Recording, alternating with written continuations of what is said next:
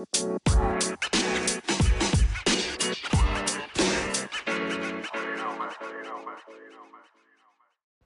everyone, this is Scott Let's and welcome to another Bible Ring of the Day. Today is a very short one. We're going to just be doing out the NIV today.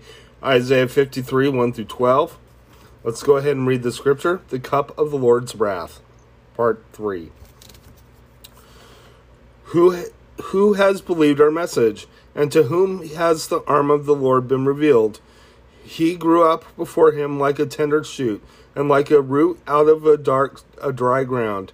He had no beauty, beauty or majesty to attract us to him.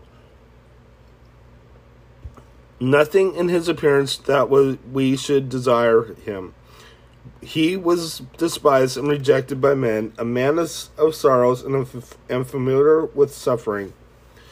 Like one who from whom men hide their faces, he was not he was despised and was, and we esteemed him not. Surely he took up our infirmities and carried our sorrows, yet we considered him stricken by God, smitten by him, and afflicted. He, but he was pierced for our transgressions, he was crushed for our iniquities. The punishment that brought us peace was upon him, and by his wounds we are healed. We are like, we all, like sheep, have gone astray.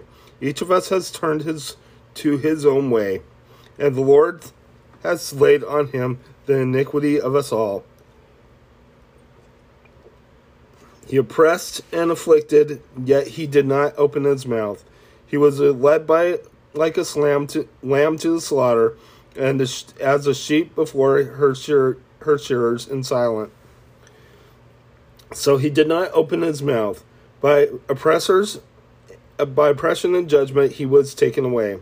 And who can speak of his descendants. For he was cut off from the land of the living. For the transgression of my people he was stricken. He was assigned a grave, but with with the wicked and with the rich in his death.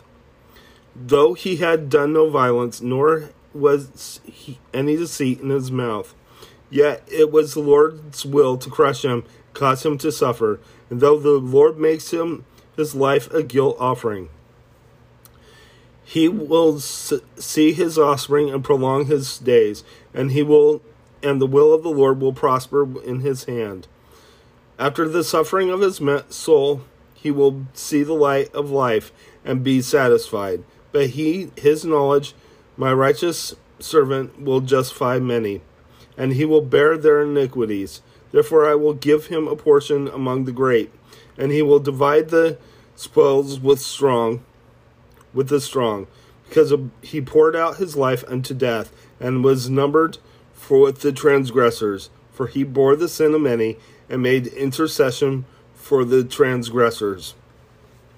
So, if you're wondering, that is a prophecy about Jesus Christ and what he is going to do.